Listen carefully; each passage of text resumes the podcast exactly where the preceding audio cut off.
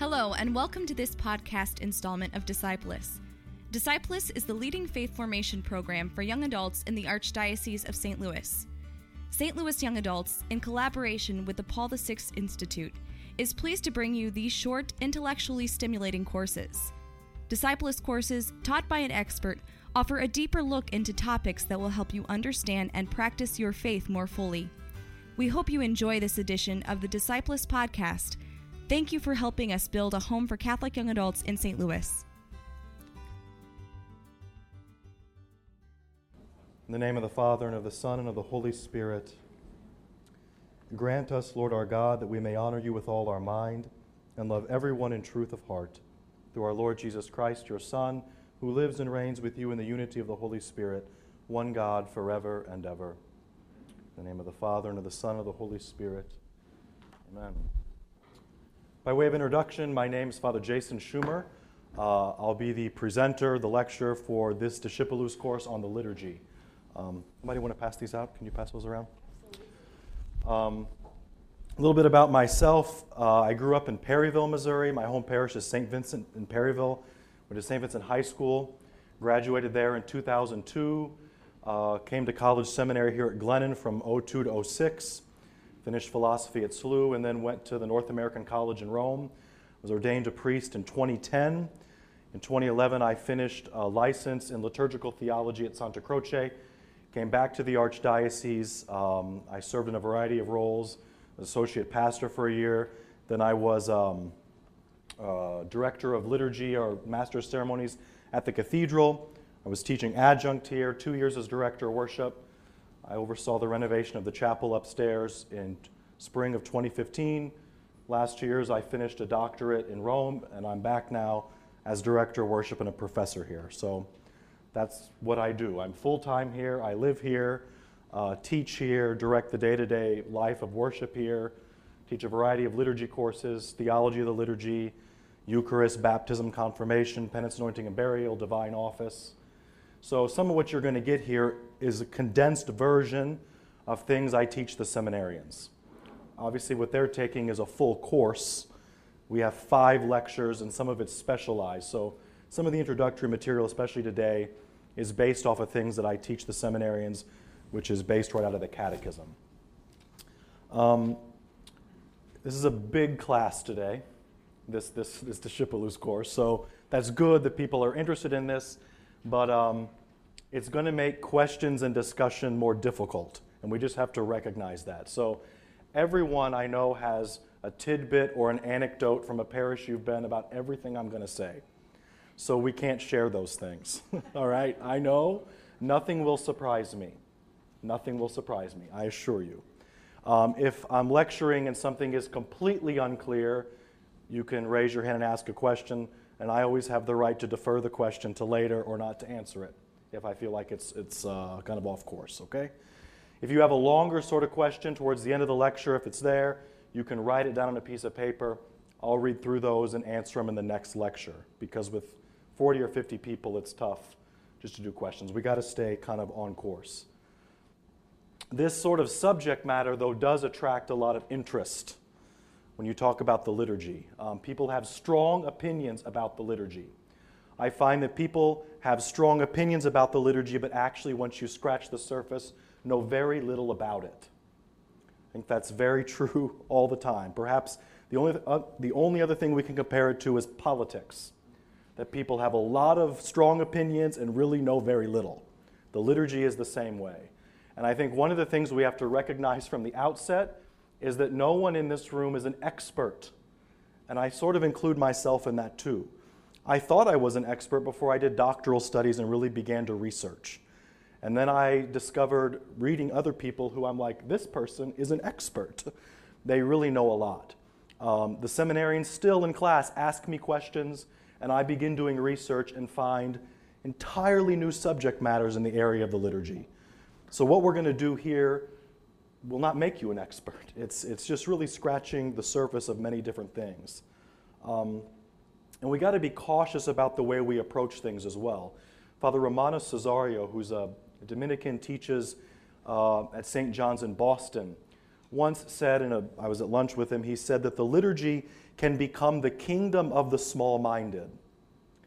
And he explained to me that he's found that oftentimes people will know one or two tidbits about the liturgy, and they will latch onto it, and that is their kingdom. I will die for this issue, when in fact they might not know a lot about what they're talking about. The issue may be, and probably is, a lot more complex than the one or two books they read made them believe it to be. And that's sort of what my own research these last several years has revealed. Um, I went into the project of what I wrote, which is about liturgical reform and development, sort of a hermeneutical study, and discovered that things are not so black and white. It's very complicated, and you get into a whole host of issues that don't have easy answers.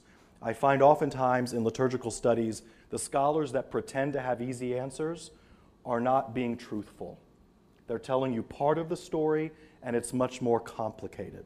Now, there are things that we can say truthfully about the liturgy, and we'll go through some of those today, like what is the liturgy, you know, those types of things that you read in the Catechism, that's there. Once we get to issues beyond that, it gets more complicated.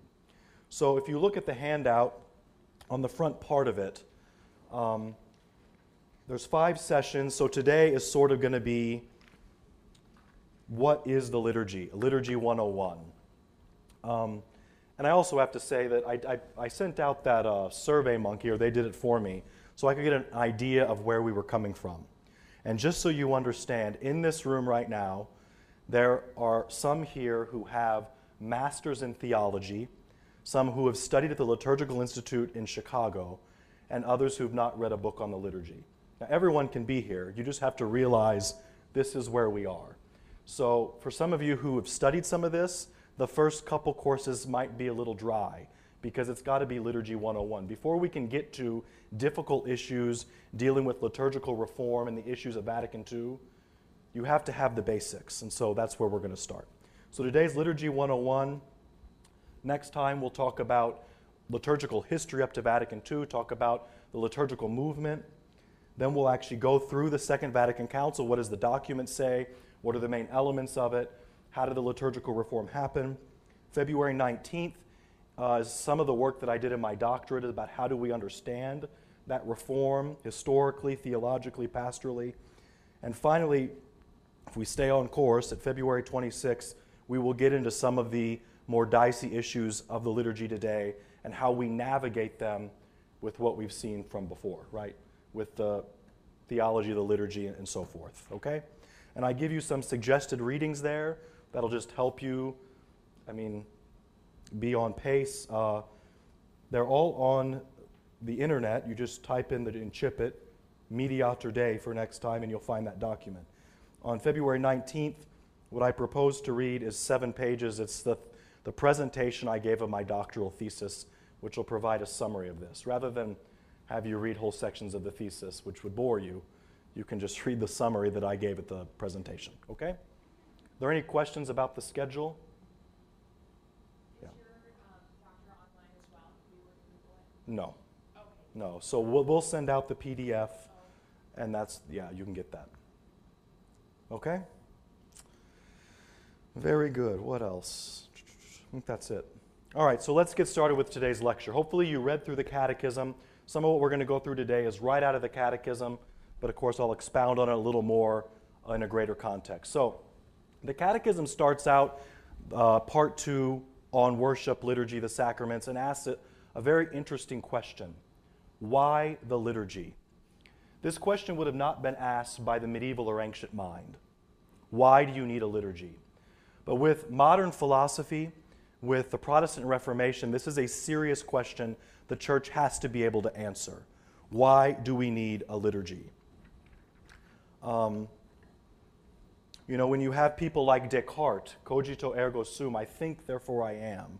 And so there's this dualism of body and soul. We wonder, why do we need ritual? You see this in, in many evangelical Protestant churches as well, that there's this, this reticence to anything that is ritualistic. Um, and the Catholic Church is criticized for that. And so we have to reflect on what this external rite has to do with us internally. There's a certain study now that's coming up, and you got to kind of be cautious as you read through the material. It's called Liturgical Anthropology. And it's studied from the Catholic viewpoint, anthropology meaning the nature of man, and we study the relationship of rites and liturgy to the human person. You discover very quickly that mankind is naturally ritualistic. We cannot escape it. Our body falls into a rhythm of sleep, night and day. It's, it's built into the cosmos. It's inescapable. And so we are naturally ritualistic. And even beyond that, you see that cultures themselves take on different rituals. And American culture is no exception. The changing of the guard at the tomb of the unknown soldier is a ritual. People wait to see it. Court proceedings are a ritual. The pregame uh, activities at Busch Stadium, that is a ritual. It happens a certain way every time. The presidential inauguration is a great example of this, a national ritual, to the point that in oh eight, when Barack Obama was given the oath of office the first time, they gave him and he recited the incorrect words. And in private, the Chief Justice administered the oath again. The idea that certain words must be said to have a certain effect, it's built into who we are. It's built in to us anthropologically, even before we begin talking about Christianity. When we consider it from the Catholic viewpoint, you realize that from Genesis, creation is good. Creation is good. And the primary doctrine, as we'll talk about in a bit, of the liturgy is the incarnation. So creation is good, but it's broken.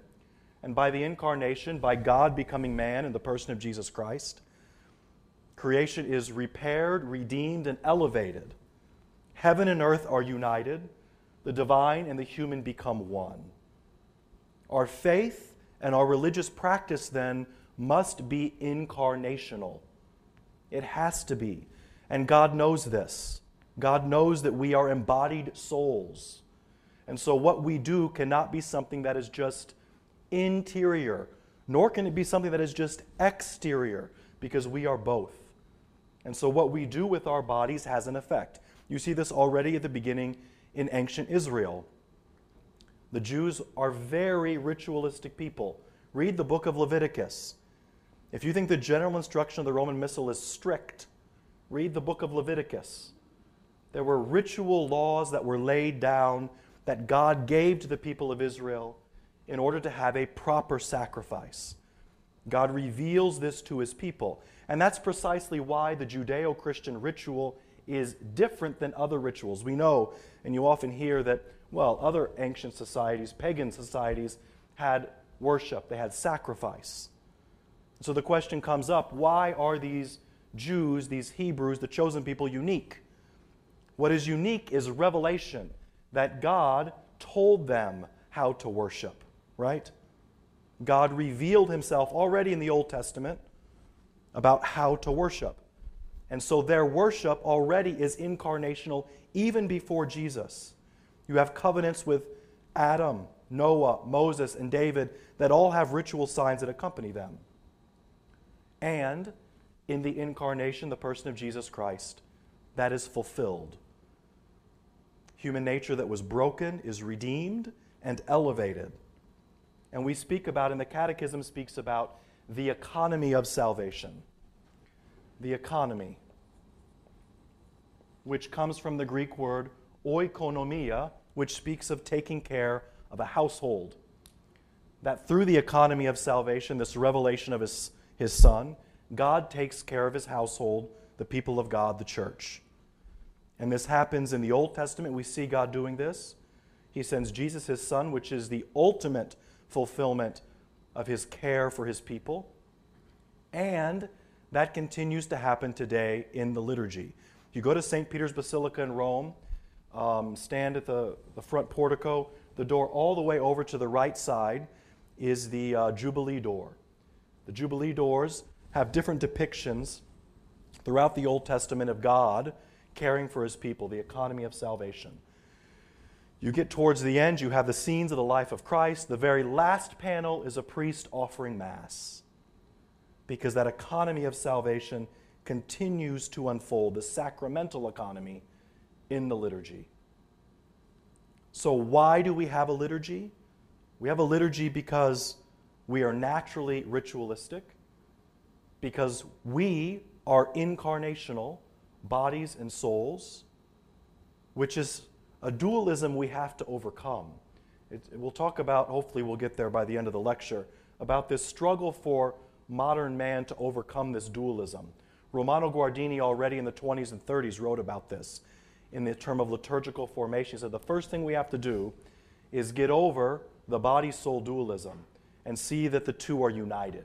That's the first step to a proper offering of the liturgy.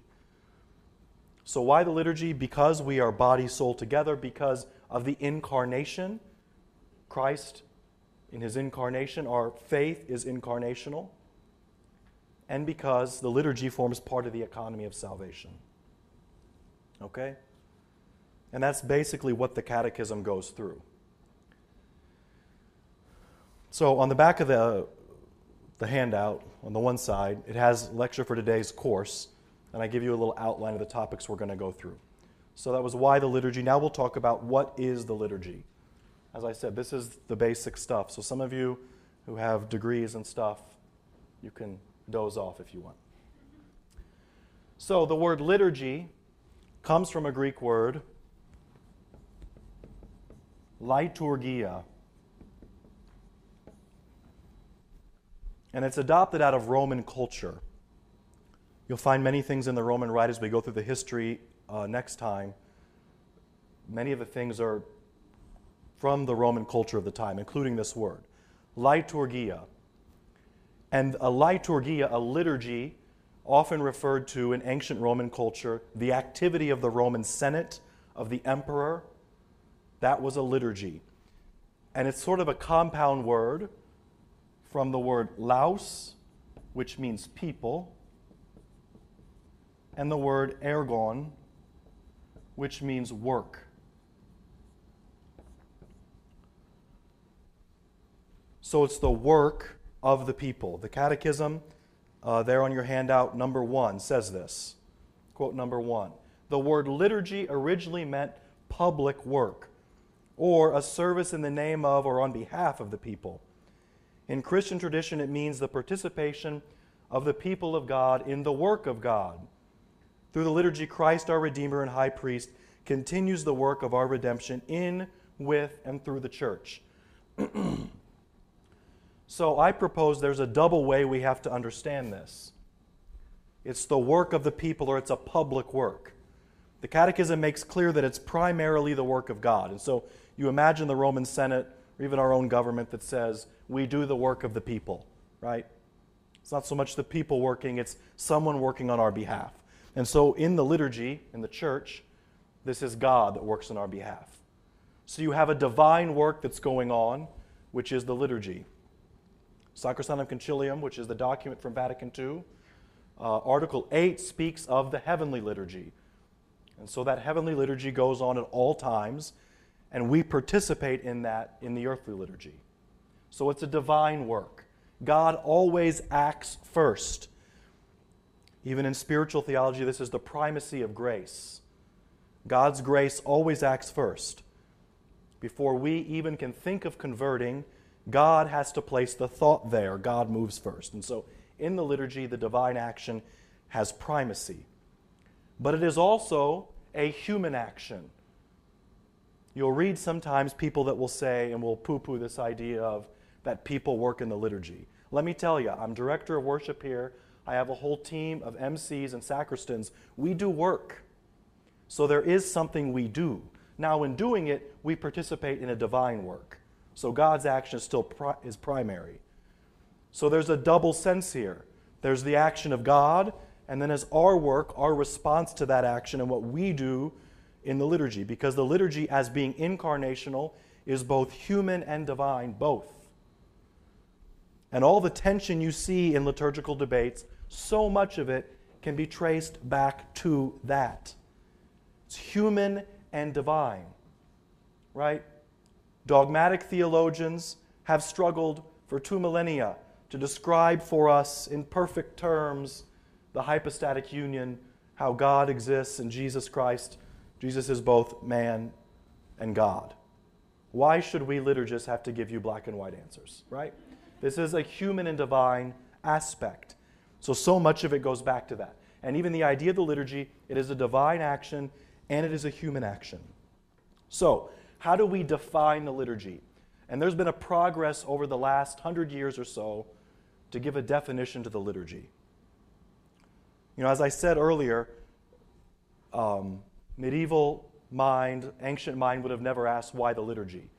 And so the study of the liturgy in itself, the rites, is actually newer in the church, a few centuries old, a little more than that maybe, because no one asked the questions before. And so once the church has to defend this, the way we understand it as a discipline today, it's only a few centuries old. And so the church over the last century unfolds, what do we mean by the liturgy? The first quote I give you of that is number two on the handout. It's from Mediator Dei. This is an encyclical of Pius the twelfth. He wrote it in nineteen forty-seven. Um, it's really one of the first great responses of the magisterium to the liturgical movement. And we'll talk about that next time. But this is from that great encyclical of Pius the twelfth. And he defines a liturgy this way. He says, the sacred liturgy is consequently the public worship which our Redeemer as head of the church renders to the Father, as well as the worship which the community of the faithful renders to its founder, and through him to the Heavenly Father. It is, in short, the worship rendered by the mystical body of Christ in its entirety of its head and members. I'm getting over a cold, so bear with me. All right. So that's the first go at a definition. So what does he say? He first, he talks a lot about public worship. The liturgy is public worship. Now later on in Article one seventy-one of the same encyclical, he talks about the sanctification of man. And we'll see in a bit here, that's the two goals of the liturgy. Worship of God and our sanctification. You go up to the chapel upstairs, written on the organ, it says, Ad gloriam Dei et sanctificationem fidelium. To the glory of God and the sanctification of the faithful. That's the purpose of the liturgy. But, rightly so, Pius the twelfth emphasizes the glory of God, the worship of God. I here at the seminary am the director of worship, which is the real goal of what liturgy is, not just liturgy, of worship. So, moving forward then at Vatican two, the second quote I give you, or number three, from Sacrosanctum Concilium, which is that document from Vatican two, from December of nineteen sixty-three.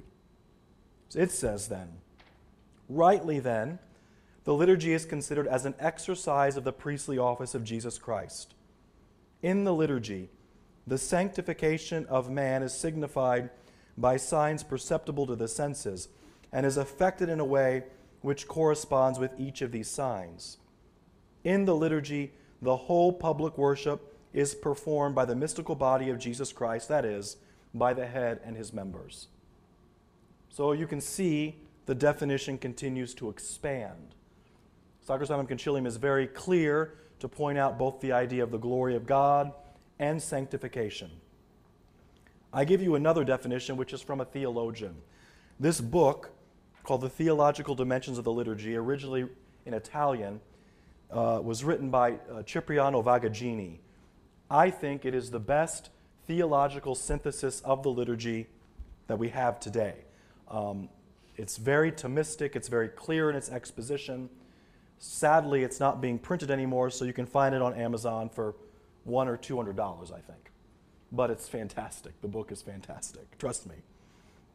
So Vagaggini, who would have written this in the seventies and eighties, he says, giving a definition, the liturgy is a complexus of the sensible signs of things sacred, spiritual, invisible, instituted by Christ or by the church, signs which are efficacious, each in its own way, of that which they signified, by which signs God, the Father by appropriation, through Christ the head and priest, and in the presence of the Holy Spirit sanctifies the church, and the church as a body, in the presence of the Holy Spirit, uniting herself to Christ, her head and priest, through him renders her worship to God the father by appropriation. So that's, that's, that's a good definition. Vagaggini goes through a whole exposition of how do you define something. It's got to say what it, how it differentiates it from other things. So looking at all these definitions, what do we get? What is essential to a definition of the liturgy? I would say three things. The first, as Vagaggini points out, we're dealing with something that communicates through signs. Signs or symbols, okay? Because it's incarnational. There's going to be something visible, something you can see, hear, or touch. The second aspect is it has to speak of the purpose of the liturgy, the purpose which is to glorify God and our sanctification, or the work that God does in making us holy. And finally, it is public worship. It's not private, and that distinguishes it from devotions, private devotions, which are also acts of prayer. But for example, the rosary is not the liturgy. It's a devotion. It's encouraged by the church. The Stations of the Cross themselves are not liturgy. It's sort of a paraliturgical thing that happens because there's sort of a ritual that goes with it, but you don't actually find it in a ritual book of the church. The Holy See is not promulgated Stations of the Cross book. There's various editions and things like that. So it's public. I would add to this, though, that because it's public, there's a sense of that it comes from the tradition. The word tradition, from the Latin, traditio, which means it's received. Ratzinger is very strong on this point, that the liturgy is not something that dawns upon the minds of man. It's something that is part of their tradition, and we receive it, right? And this is good to remember, too, because God's action is primary. If we approach the liturgy as something I must do primarily, it's a bad posture with the liturgy. It's something in which we participate, and yes, there is something to do. We're not passive. Okay, so that's what I would say are the primary aspects of the definition of the liturgy. Signs, to speak of its purpose, and that it's a public action. Okay? So, as well, and this question actually came up before the lecture. Yes? In regards to the public action, I'm curious if the Latin audience. Right, but it's still public. Even in confession, that's considered a public action because it's something promulgated by the church and it's seen to be part of that public action. So even I, as a priest, Um, if for whatever reason I'm not able to offer Mass with the people and have Mass by myself, that's a public action, meaning it's not just my Mass, right? It's not just private in that sense. It's always a public action. And so we have to have that idea as well, that it's something we've received. It's not something I make up or I do or I take to myself. It's part of the church. Now, good question. So when we speak of the liturgy, and the Catechism does this and uses the word, the liturgy, over and over and over again. What sorts of things are we talking about? The first and the most obvious are the seven sacraments. All take place within the context of a ritual. We would add to that as well the liturgy of the hours, the breviary, or the divine office, whatever you choose to call it. That is a liturgy, as its title indicates. And then we have also what are usually called sacramentals. And let me explain what this word means. Sacramentals, as if you get towards the end of section two, the Catechism, it groups them into blessings, consecrations, and exorcisms. Those are sacramentals. Now, a lot of times we hear the word sacramentals, we think of objects. So the sacramentals as a ritual often will produce an object. So you bless holy water, you have a sacramental object, which is the water. You bless the rosary, that's a sacramental now, it's been blessed, it's, you know. But we're speaking of rituals here. And this is what we mean when we say the liturgy. Okay?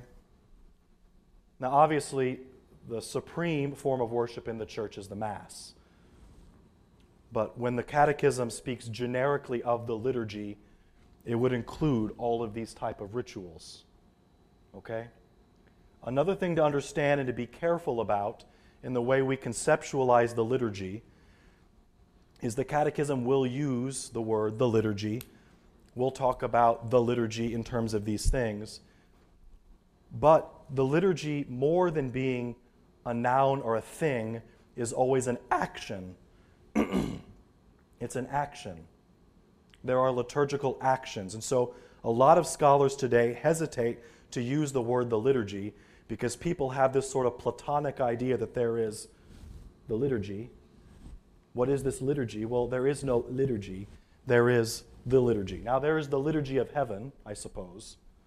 But here on earth, we have liturgical actions. There are things we do. I can't pick up something and say, here, I have the liturgy. No.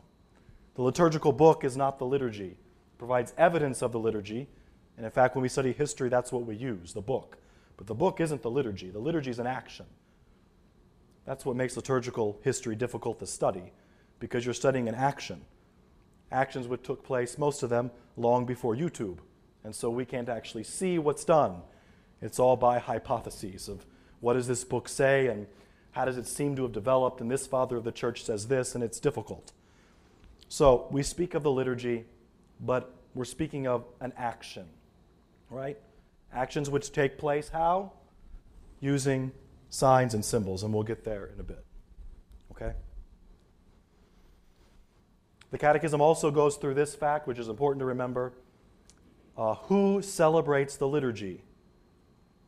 And it uses the Latin term, the Christus totus, the whole Christ, the whole body.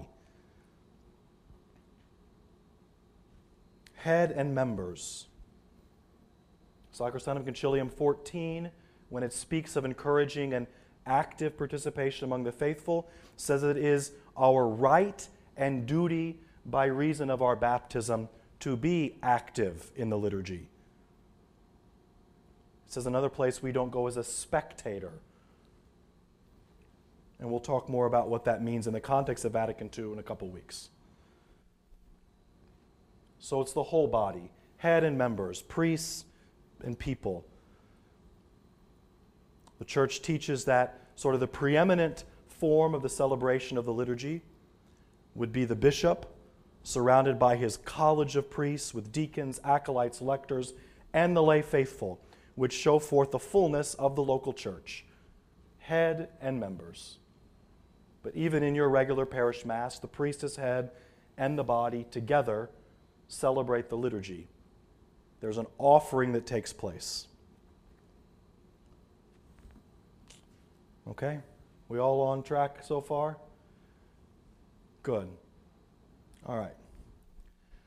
So, that's sort of the basics. That's the Cliff Note version.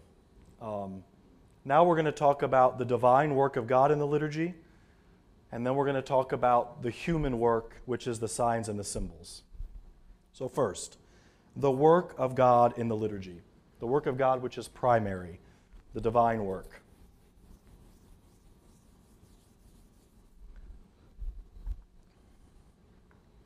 So we'll talk about it in the, in the sense of each of the three persons of the Trinity.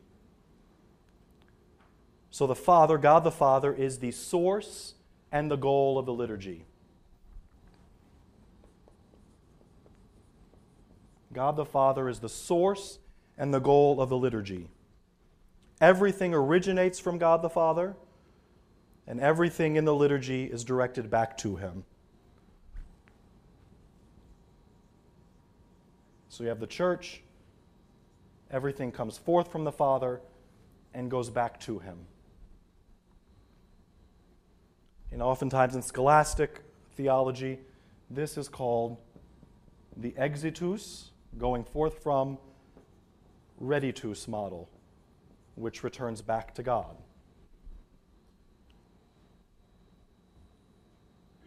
The exitus, reditus. You'll notice as well that each of these pertain to one of the purposes of the liturgy. So God's action sanctifies, and our action, returning to God, is to give Him glory. Now, of the two purposes of the liturgy, God's glory, our giving glory to God, has primacy. It's most important. And we give God better glory when we ourselves are sanctified. So they both work towards that same end. Okay? In the exitus reditus model. The Catechism also points out how this is also related to a double sense of the word blessing.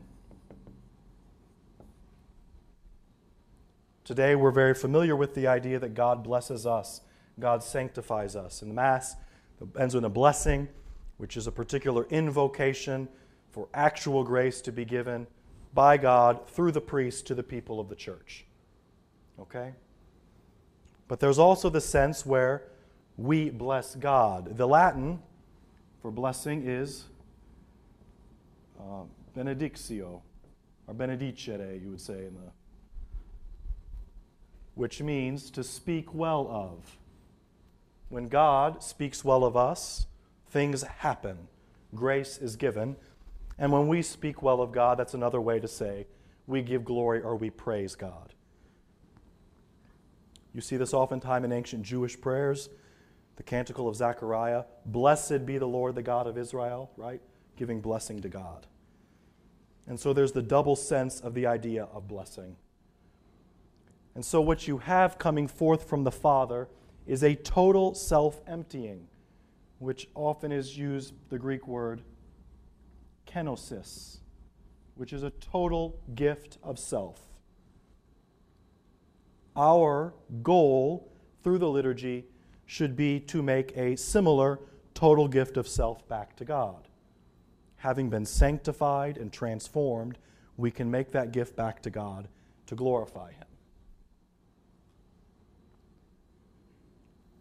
The fullest way in which God pours Himself out to us is how? Through the person of Jesus Christ. And so in this exitus, we really can see Jesus and the person of Jesus Christ also stands here in the return. And so in the liturgy, we pray through Christ our Lord. Christ stands in the liturgy, how? As mediator. He mediates. He stands between us and the Father, both as the giver, as the mediation of the Father's blessing, and in our giving glory by um, offering His sacrifice back to the Father. Christ is a mediator. The document, the encyclical of Pius the twelfth, is called Mediator Dei, the mediator of God, which is Jesus. And Pius the twelfth wanted to draw back to that idea, which is absolutely central to the liturgy. It has to be a balanced interpretation of both the human and the divine. The liturgy is only possible because it is both human and divine. Because Christ was human and divine, He can stand as mediator so we can have true worship, or worship in spirit and in truth, as Jesus says in John's Gospel. So the primary theological dimension of the liturgy is undoubtedly, undoubtedly, the mediation of Christ, the incarnation.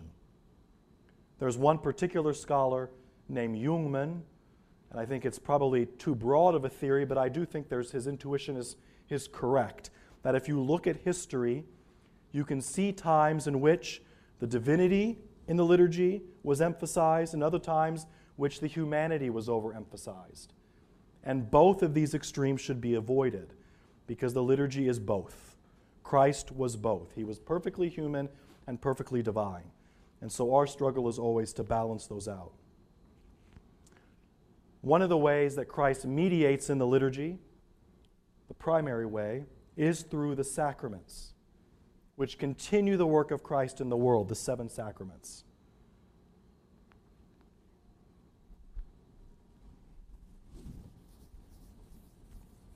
In a certain way, we speak of the word sacrament in a broader sense as a sign which is holy and effective.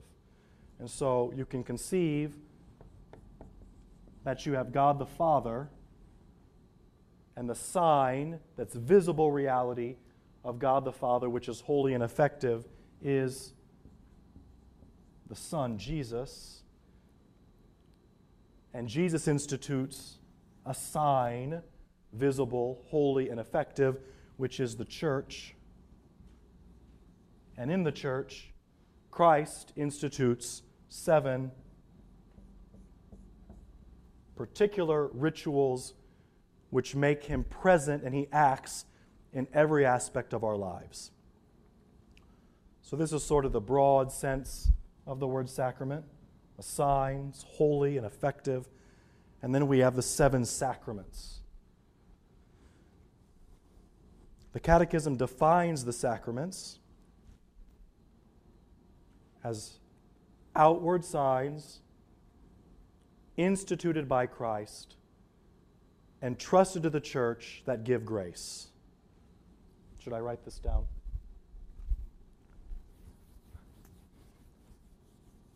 I just don't know what all everyone intends to take notes on. In my seminary classes, they feverishly take notes because I quiz them every class period. So you might be thinking, nah, I don't need that. But.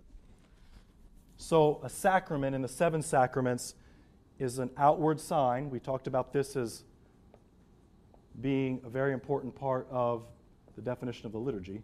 Outward sign instituted by Christ.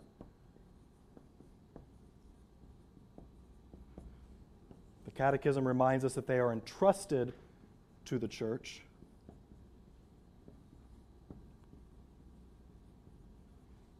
And they give grace. Grace, which is a participation in divine life. So by receiving the grace of these sacraments, we participate in the divine life.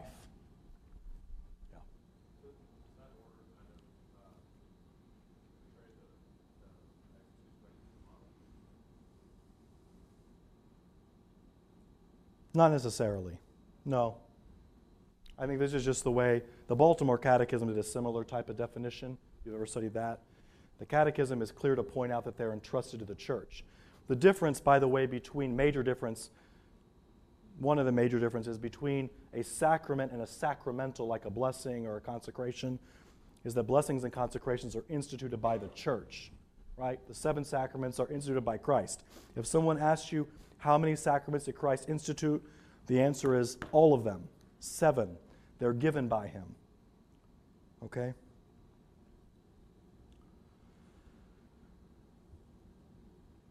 Outward sign instituted by Christ, entrusted to the church that gives grace. And so it's entrusted to the church, so we have to say that the sacraments are in that sense apostolic, that Christ gives them to the church, passes them on to the apostles. They pass through the church to the successors, successors, successors of the apostles. The church is the guarantor of the sacraments. The Council of Trent affirms this. And so there's that pastoral dimension to them and the way that they're carried out, which Christ entrusted to the apostles and their successors.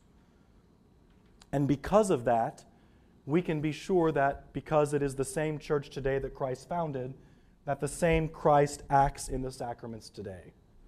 And Christ acts in the sacraments. Okay? Second Vatican Council reminds us that Christ is present in the liturgy, in the minister, the priest, in the word that is proclaimed in the assembly, and in the Eucharistic species most of all. So Christ is acting. Again, God's action is primary. Okay. Any questions? No one dares to ask. Okay. Yes.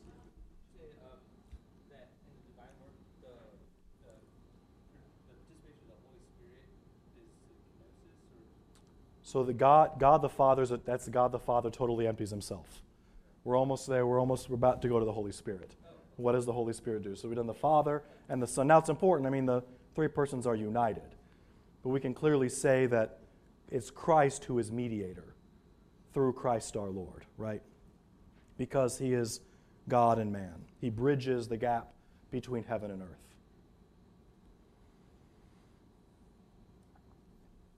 So, the Catechism outlines four ways in which the Holy Spirit is active in the liturgy. I would say that if there is a particular area liturgically where the council has developed doctrine in the church and per- that pertains to the liturgy, it is a growth and understanding of the Holy Spirit's role. So, this type of idea is still coming clearer. You see it, for example, in the Eucharistic prayers and how the epiclesis is carried out. If you know what that means, very good. If you don't, don't worry about it. But the Catechism in this section does outline four ways in which the Holy Spirit acts in the liturgy. The first one is that the Holy Spirit prepares. Prepares. We should understand this in a very broad way. That God has been active in the economy of salvation since creation. The story of the all through the Old Testament is the story of God's plan, which is a methodical plan. It's not as if this all just worked out for God and he was happy in the end. God had a plan from the beginning. The Holy Spirit prepares. And so we see throughout the Old Testament typology, which is a way of reading the Old Testament which is inherently Catholic, which you, you see it in our lectionary all the time. So you see, for example, the precursor to baptism in events like the crossing of the Red Sea, right? Passing through the waters. This is the great reading at the Easter Vigil, where they pass through the waters and conquer the Egyptians. This is a type of baptism. You see the Passover of old, with the slaughtering of the lamb. Firstborn, male lamb, without blemish, is slaughtered. The blood is smeared on the doorposts and the lintel to save the people. Sounds like Jesus. God knew this. This is the Holy Spirit preparing. It's typology. Now, we do say in the liturgy that in the Old Testament, they worshiped and experienced God in a shadow. So God was there, but veiled. Now,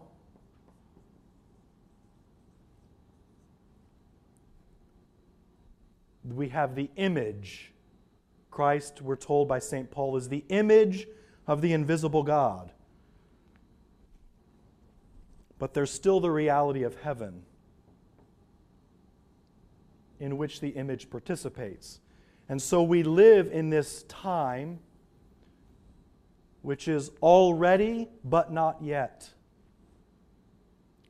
The letter to the Hebrews is filled with these types of images of the reality of heaven and how we participate in that in a true sense. It's not that it's not true, but we still participate in this heavenly reality via signs and symbols.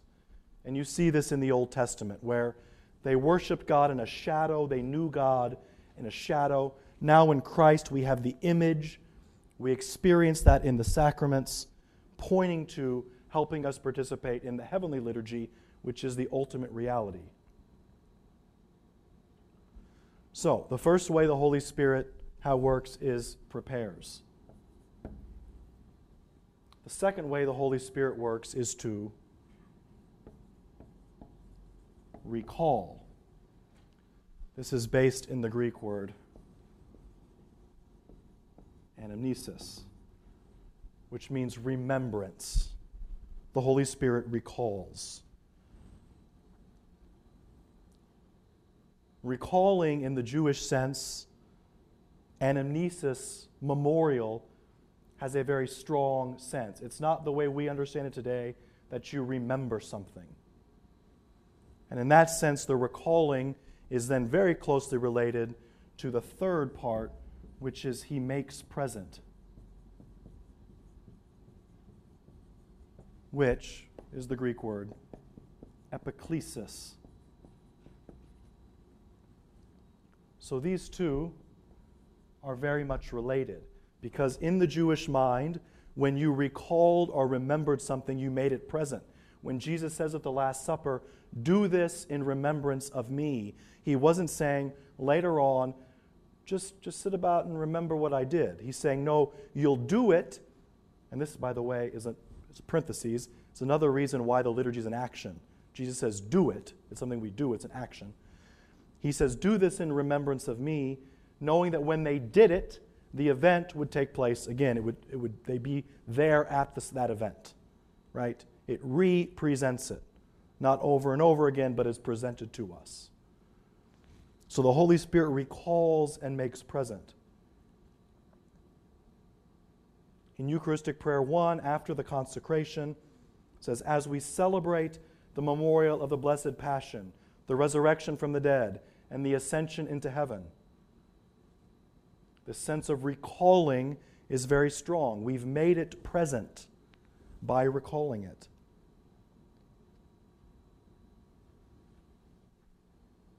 And so you have the idea of anamnesis and epiklesis together. In the Eucharistic prayer, you have an epiklesis in which the Holy Spirit is invoked upon the gifts of bread and wine, and it is through the power of the Holy Spirit that they're transformed into the body and the blood of Christ. One of the things that has developed more strongly since the Second Vatican Council is the priest places his hands over the gifts. This is an epikletic gesture, symbolizing we're asking the Holy Spirit to descend upon the gifts, to transform them. So you have the epiklesis over the gifts, and you have the epiklesis, if you listen, after the consecration over the people. So you have, for example, in Eucharistic Prayer three, therefore, O Lord, we humbly implore you, graciously make holy these gifts we have brought to you by consec- for consecration. After the consecration, we say, grant that we who are nourished by the body and blood of Christ and filled with your Holy Spirit may become one body, one spirit in Christ. So the Holy Spirit, that epiklesis, has a double effect. Transforms the gifts, but unites the church. And that unity strengthens our sanctification. You'll often see that in Sacrosanctum Concilium as well. Other documents which speak of the purposes of the liturgy will mention unity. That pertains to our sanctification because as Christians we are not individuals, or we are not separated from the community. We worship in a community. So, the fourth way the Holy Spirit works is the Holy Spirit unites. As I was just saying, unites primarily through the Eucharist. The Holy Spirit is the source of unity in the church.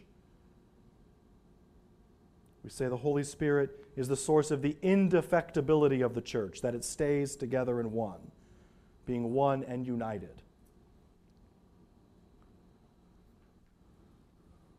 So that is the work of God in the liturgy. But you'll notice all of that is sort of very abstract. It's true, but it's abstract. When you think of the liturgy, you think of rituals. That's the human aspect of this. So I think it'll be helpful in the last bit of time we have to talk about what is that human aspect, how do we understand the use of signs and symbols in the liturgy.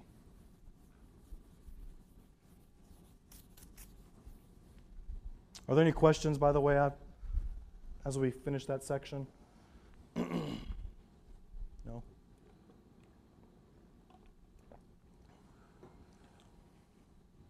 You remember in the definition of the liturgy, the primary things is it takes place through signs.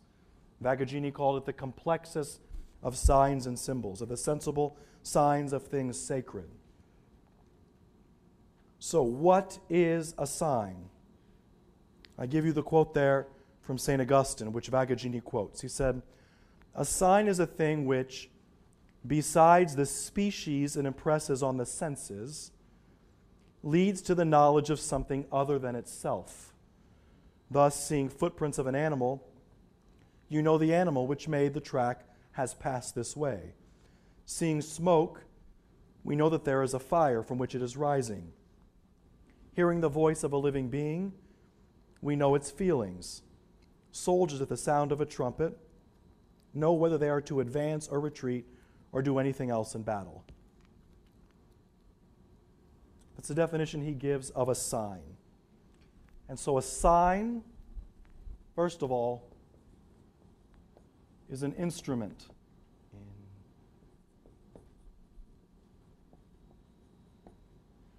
It's an instrument. It's an instrument that brings to mind what it symbolizes. And that's all the different things that Augustine goes through.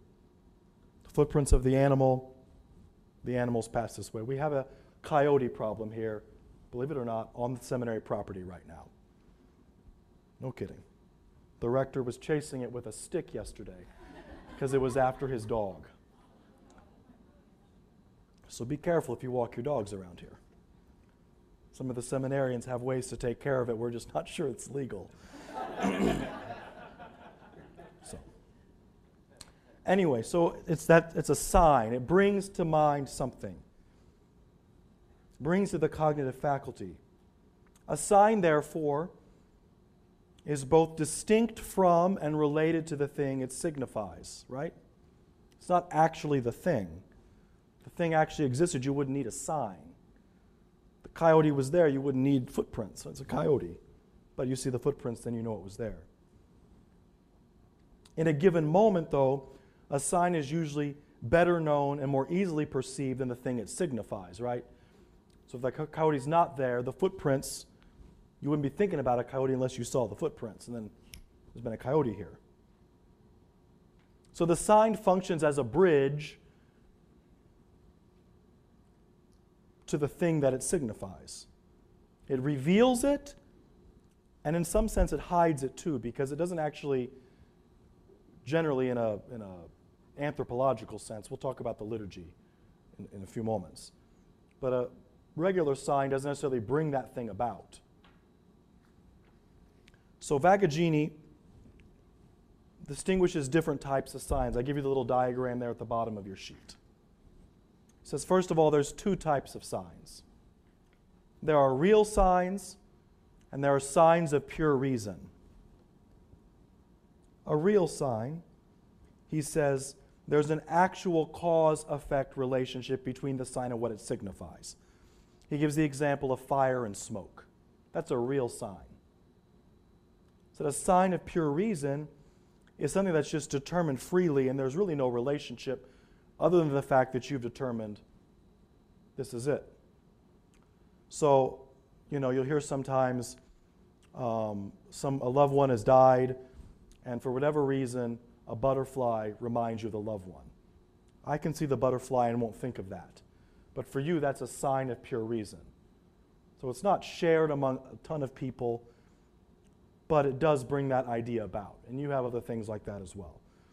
You know, you... Um, make up with a friend or something after a fight and something happens, and now every time that thing happens you think of that event. That's a sign of pure reason. There's no real connection, it just, it's there in your mind. So as he goes further, he distinguishes different types of real signs. In real signs you have natural signs, which doesn't depend upon our intervention. Examples of this, again, would be smoke and fire. We didn't determine that. That's just the way nature is. Footprints in the animals, that's a real sign.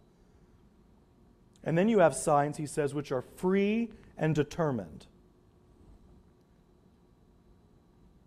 So it's a sensible object or gesture or action that is determined freely by man to symbolize something else that is not perceptible to the senses. So, like the flag of the United States of America. People across the world see this and they think of this country. That's a determined sign, right? It's shared by a large group of people, universally recognizable, but it's determined. It was determined this will be the flag, and so it is. Another example of this would be a plus sign, which symbolizes addition. We're going to add the two things together.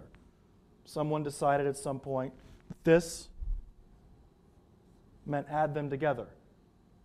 And now when you see that, you do it and don't think anything of it. That's a sign which is free and determined. This thing doesn't have to mean addition. It was just determined to be so. So, of the types of signs, which type is the liturgy? The liturgy is a sign which is free and determined. Now, sometimes these signs are drawn from nature, but something's always added to them that is extra. Who is it that determines what the sign means? For some of them, Christ, particularly in the sacraments. Christ determines these things. Many other things the church does. So the church can say, at this point of the Mass, the priest puts his hands over the gifts. This symbolizes the descent of the Holy Spirit. The church can determine that. That's what it means. Sometimes the signs in the liturgy came from nature. Water for baptism symbolizes washing and life. The church appropriates it, or Christ does. It symbolizes the same thing, but in a spiritual sense. And so the natural sign takes on a greater determination by the will of Christ himself.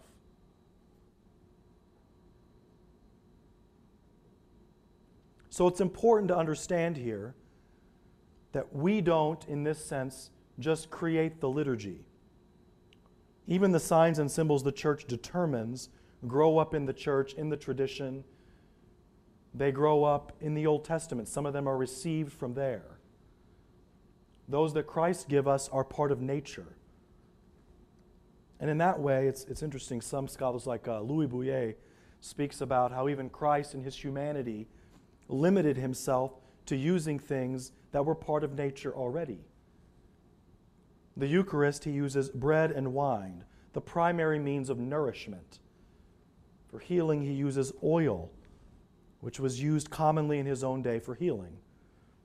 He just determines something greater for those signs. Liturgical signs, though,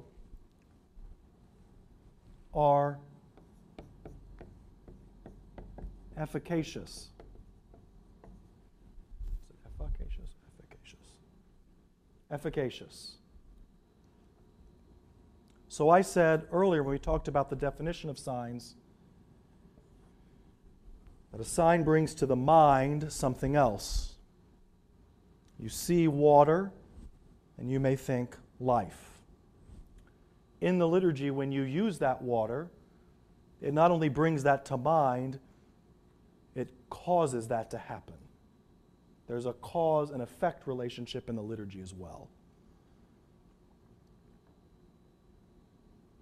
So the priest pours that water and says those words, and what the water symbolizes, both first in nature and then is determined by Christ in the cleansing waters of baptism, it affects that. Something happens. I think this is a major lacuna in the area of cateche- catechesis today to help Catholic lay people understand why the liturgy is important. The liturgy does something. Something happens. The liturgy is efficacious. There is a spiritual effect taking place. And Christ has chosen to act this way because he knows we are body-soul composites. We learn by hearing, seeing, touching, tasting, smelling. And so the liturgy gives us all of those things and that experience. So through those things we experience the divine. Part of what's remarkable about the liturgy, if you think about it, is in the end how simple it really is. that that water is poured, those words are spoken, and think of what God does. It's almost scandalous that God would give that grace, the grace of salvation through something so simple. But he knows that what water means to humanity, and so he uses it, cleanses and heals, forgives sins. So there are two ways in which we say the liturgy can be efficacious.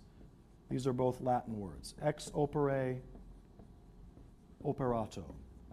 This is the first and the most important, which literally means by the work worked, by the action being done. An effect happens. So in the sacraments, we often talk about that there are two things that exist, matter and form. Matter would be the material, the thing that's being used. Form would be the words to be said. And when the two are put together, the grace is given ex opere operato, so long as you have the right minister to do them. And for some of the sacraments, you need the proper um, disposition of the faithful. You can't accidentally baptize an adult person. They have to want to be baptized. You can't run up behind them and baptize them. Doesn't work. People ask these questions. So, so for the sacraments, the matter of the Eucharist is bread and wine. The form is those words of institution, repeating the words of Christ. This is my body, this is my blood. Um, in the sacrament of confession, reconciliation, what is the matter of that sacrament? It's contrition. So you have sins and you're sorry for them. That's what the penitent has to bring. The priest recites the words of absolution as the form, and the sins are forgiven. So if we go to confession without even simple contrition, nothing happens. But if we go sorry for our sins, even sorry just because we fear hell, that's sufficient, and God forgives the sins in the sacrament. Um, anointing of the sick. The matter is the anointing with oil, and there's words that go with that. And all the sacraments have these. But the point is, if these two go together, it produces an effect ex opere operato, an effect in which some of the sacraments, like baptism and confirmation, holy orders, the soul is actually changed, but in all of them, grace is given. Grace is given.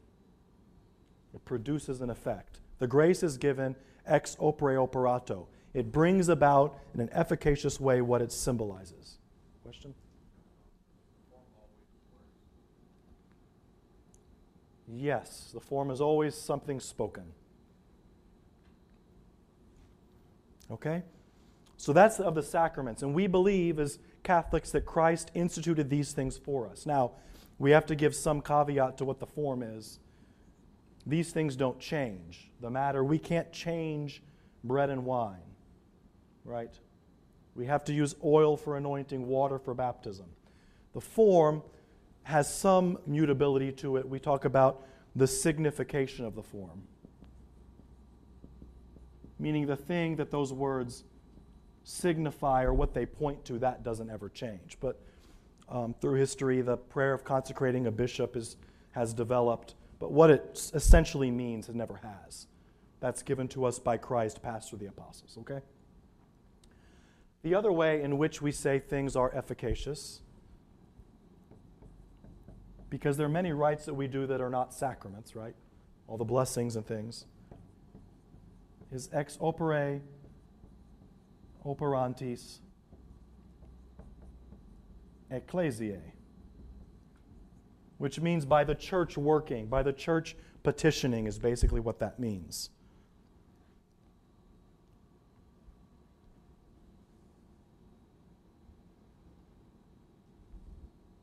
Let me back up for a second. There's one other thing I wanted to tell you about this, about the ex opere operato. The, in one of the images that the scholastics like Thomas give for this is they speak of this causality of grace as efficient instrumental cause. In the same way that an author would use a pen to write a book or a typewriter or a computer, and that object is the efficient instrumental cause of the book. That's the similar way that God uses the sacraments to cause grace. The grace exists in God. Grace is divine life. And to give that, God uses the sacraments as an instrument to cause that in humanity. Maybe that's an easier way to think about it. Okay, so then you also have ex opere operantis ecclesiae. So of the church working, of the church petitioning. So you have all these other types of rites like blessings and consecrations, exorcisms. How do those work? They're instituted by the church. Christ didn't tell us, this is the formula you use to bless the rosary. Didn't happen. The church develops this blessing and this prayer. But it's still efficacious. We still believe that it, it's effective. It's still efficacious. It's efficacious by what we would call the impetration or the fervent petitioning of the church. We believe that when the church, when the minister fervently petitions God, God acts.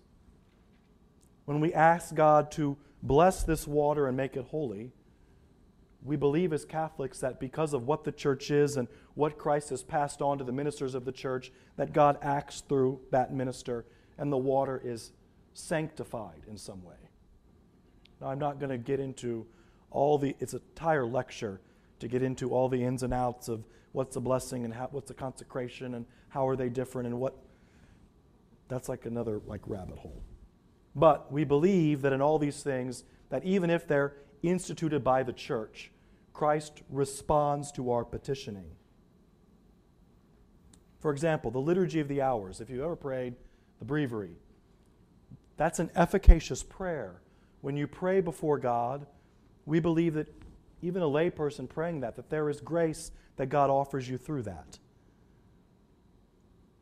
That by the church praying in the way magisterium has laid out, there's an effectiveness to that.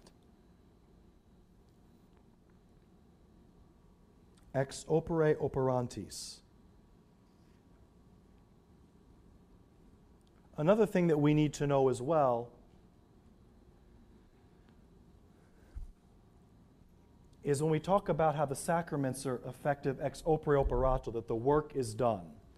So you can have a priest who is a scoundrel offering Mass and the Eucharist is given, right? However, it's a lot better if the priests and the people are not scoundrels because the grace is given, but the grace must be received. God doesn't work against human will. So at Mass, there is a sufficient amount of grace, we're in the state of grace, to overcome all sins and vices. That's what God wants to give in the Eucharist. But God doesn't work against us. If there's barriers there, God doesn't work through it. He re- respects our free will. I'm convinced that there are many people who have never experienced the effects of sacraments like confirmation, the outpouring of the Holy Spirit, because of either ignorance of what it was to do for them, but also because were they in a state of grace, we say, to receive that. It's an old guy that I know that when you ask him, how you doing? He says, I'm in a state of grace, and that's all that matters. This means living a life of grace and being receptive to the grace of God. So in many ways, the grace is given, but it must be received. I often liken it to, if at Christmas someone gives you the greatest gift you wanted, it's wrapped up. You, thank you. You sit it down and never open it. Well, the gift is given. Ex opere operato. The work is done. But unless you open it, the gift isn't ever received. The same thing I think is true in many marriages, that God wants to give an abundant grace to Christian couples to live marriage. And the marriage struggles because the couple needs to find Christ. They need to be living in a state of grace to constantly receive what Christ wants to give them in that sacrament. And so as much as we say and believe that the grace is ex opere operato, we have to be disposed to receive it. Right? Remember the exitus reditus I drew up here. The exitus happens in the sacraments. God gives it. We believe in some way, even in the sacramentals, the blessing happens. But does it have any effect? That pertains to us. Do we allow it to sanctify us, to offer glory back to God?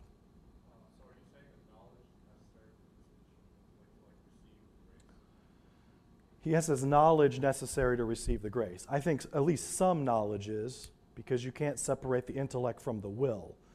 But I mean, you don't have to have full knowledge of all the effects of the sacrament of confirmation to receive it. I think if a young person is in a state of grace and has some idea of what are the gifts of the Holy Spirit, that can happen. But that's also something, because confirmation affects the soul, that should unfold through life. There has to be some even nascent knowledge there, intellectual understanding there, um, to the amount that the person can be. You baptize a baby, um, that child doesn't have that knowledge yet, but there's an effect that's given. But once the person has the gift of reason, there needs to be some intellectual capacity, simple understanding. You teach a young child, you know, who's eight years old, that the Eucharist is the body and the blood of Christ. There's nothing more precious than to give a child Holy Communion that has pure faith. Those little kids come into confession. It's like being stoned with popcorn. They all tell you the same little things. But they believe they're forgiven. Later on, we begin to doubt that, and it's part of life. But once we've reached the age of reason, there should be some intellect, and there should be, as we grow, some desire to understand what God wants to do as well. Question? Yeah. Um, so by that reasoning, you also limit people who receive the sacraments by their mental faculties. So for example, if someone had a severe mental uh, handicap or um, could you then use that as an argument for the sacraments? I mean, certain sacraments you, you would, like marriage, because you do need a particular ability to consent to marry or to be ordained as well. You wouldn't hold baptism from them, or even confirmation, because those are necessary for salvation. The Eucharist, you'd have to be prudent, um, so it sort of depends. We, we even say anointing of the sick is reserved for those who are past the age of reason, for a variety of reasons, but um, so it depends. So the sacraments of initiation, usually not, never. I mean, that's bring people into the church. Beyond that, though, you have to be prudent with what the person has the capacity for. Okay? So, that's how we use signs, that's how signs are used in the liturgy. They are efficacious, they're those instruments that not only bring something to mind, but they make it happen in, a variety, in two different ways.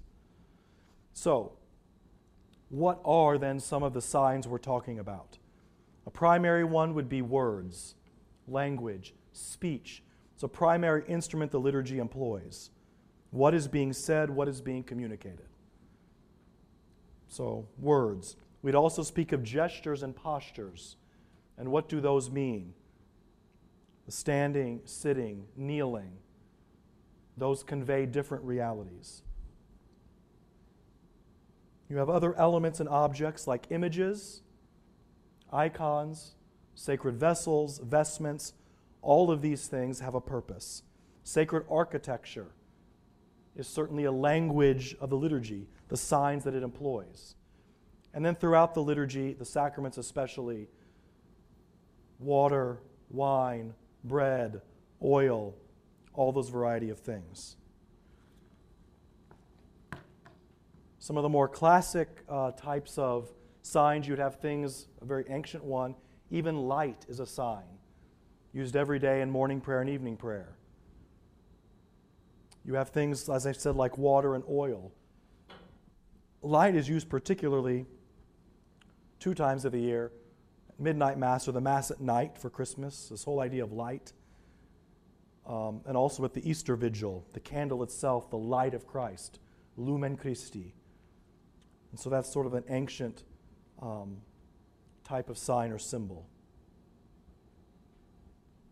So, you know, one of the things that we have to be able to do as Christians is, as I said in the beginning, as part of our liturgical formation, see how all this signs and symbols and how they're efficacious does affect us. Some of it is your own study, coming to know what those things mean. What does the sign point to? What is it calling me to give? Um, and then seeing that as we do them, there's an effect. And so there's a reciprocity here. The, the liturgy is given to us. We participate in it. We're faithful to it. Stand, sit, kneel, pray, the rhythm of prayer. That affects us. But as it sanctifies us then, those words, gestures, and actions become more authentic because they are expressions of what's happening internally. It's part of the beauty of ritual. We're given the same words over and over again. There's an idea of mens concordat voci. The mind conforms to the voice. Normally, you think of something and then you speak it, hopefully. You think it and then you speak it. In the liturgy, we're given a text that we speak, and our minds and hearts, by speaking it over and over again, day after day, are called to conform to what we've spoken. Same thing with the rest of the signs and the symbols of the liturgy. And so the internal and the external go together.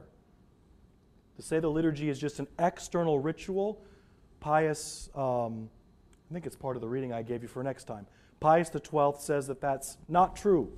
There's an internal aspect of the liturgy as well.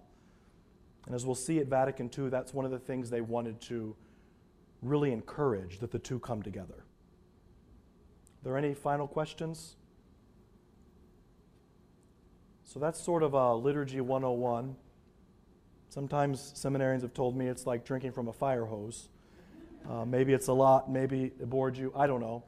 Um, but next time we're going to go through some of the history um, of the Roman Rite, how it develops. How did we get what we have today? Didn't fall from heaven in a missile. It develops over two thousand years. Um, so we'll go through that, and then we'll get into Vatican Two. But this all helps us so that by the fourth and fifth class, we can get into some more difficult stuff, some of the difficult issues.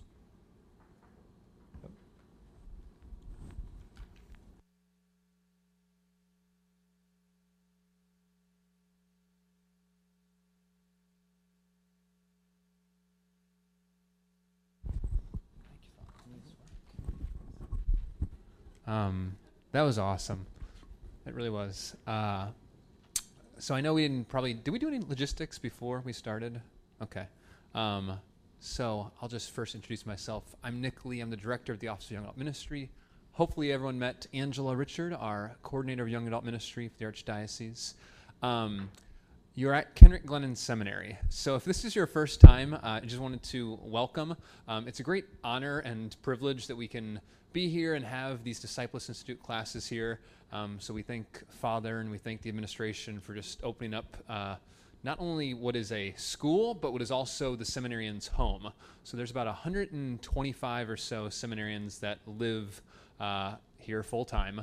So I just wanted to make sure, you know, when we exit this evening, Um, walking through the hallways, not to uh, be super loud. Probably none of them are sleeping, let's be real, but um, they will be, uh, you know, kind of praying and doing other holy things that seminarians do, right, Father? All the time, All the time they pray.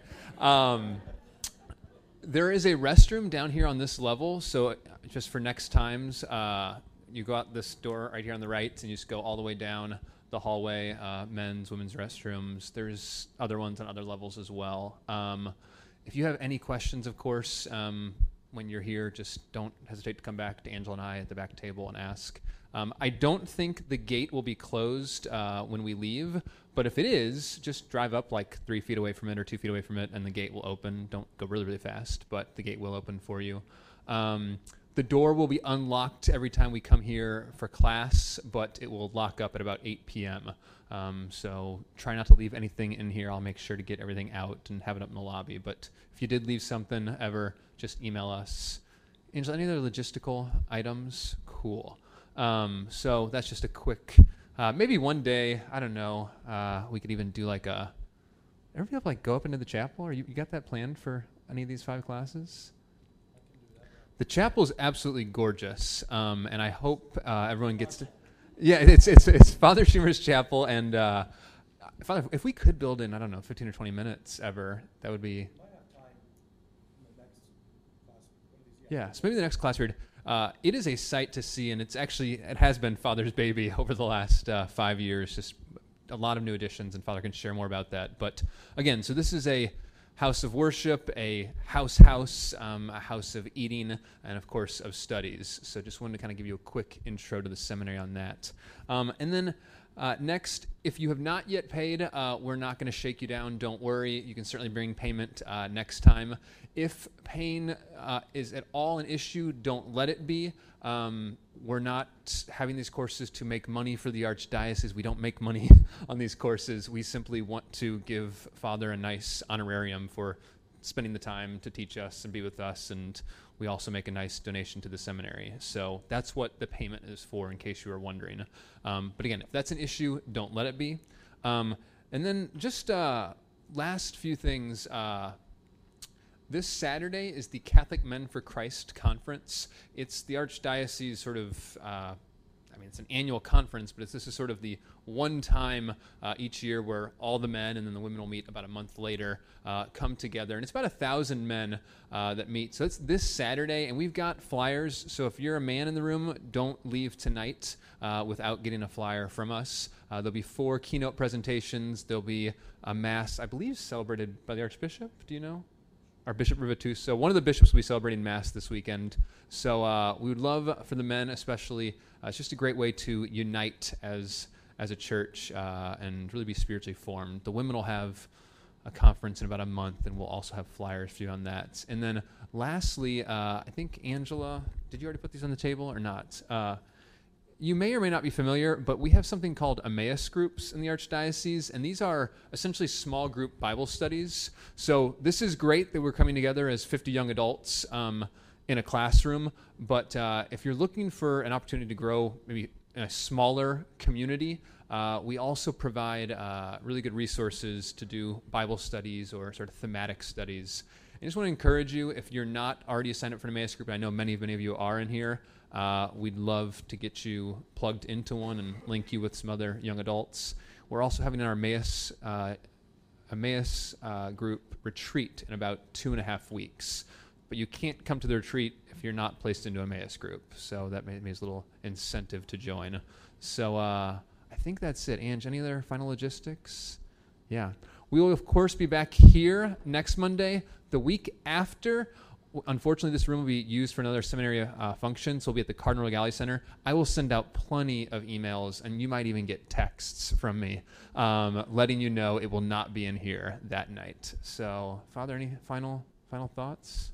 Awesome. Father, thank you again for preparing this class, and I'm excited for two, three, four, and five. So have a good night, y'all.